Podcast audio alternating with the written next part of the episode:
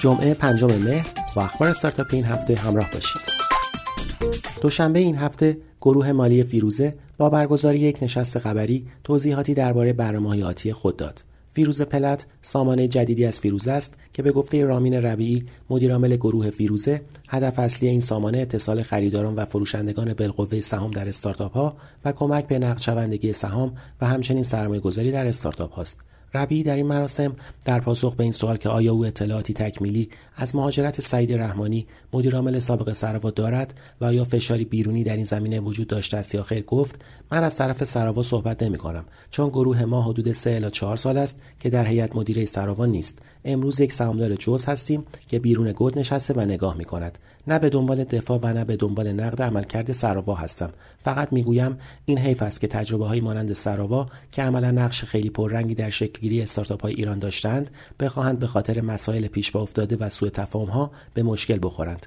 من هم در همین حد می‌دانم که مشکلات و فشارهایی بوده اما خیلی ناراحتم که به سراوا یا سعید رحمانی ضربه بخورد. من و سعید رحمانی با هم تفاوت دیدگاه های ریشه ای داشتیم ولی با وجود اینها کسی که وارد کشور شد دانش و سرمایه آورد و تحول ایجاد کرد اگر قرار باشد به خاطر فشارها نتواند به کشورش خدمت کند ناراحت کننده است.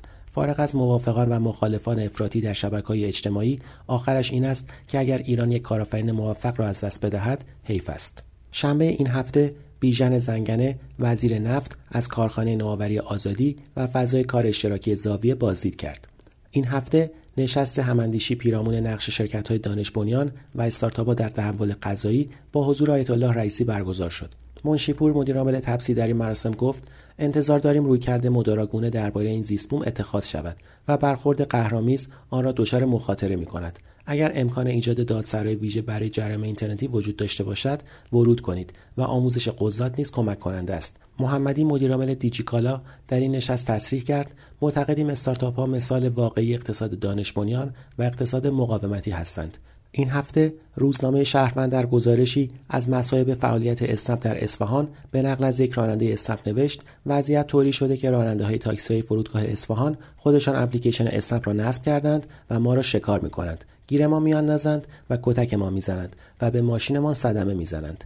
این هفته محسن پورسید آقایی معاون شهردار تهران گفت خودروهای اینترنتی که به صورت تمام وقت در سطح شهر مسافر جابجا می کنند مشمول مقررات خودروهای حمل و نقل عمومی می شوند و موظفند هر شش ماه یک بار معاینه فنی بگیرند دوشنبه روزنامه ابتکار نوشت اخیرا برخی حسابهای کاربران اسنپ همراه با شاش هک شده و این حسابها خرید و فروش می شود. روابط عمومی اسنپ در پاسخ به این روزنامه گفت رمز ساده یا بی احتیاطی کاربران باعث سوء استفاده شده و هک حساب اتفاق نیفتاده است.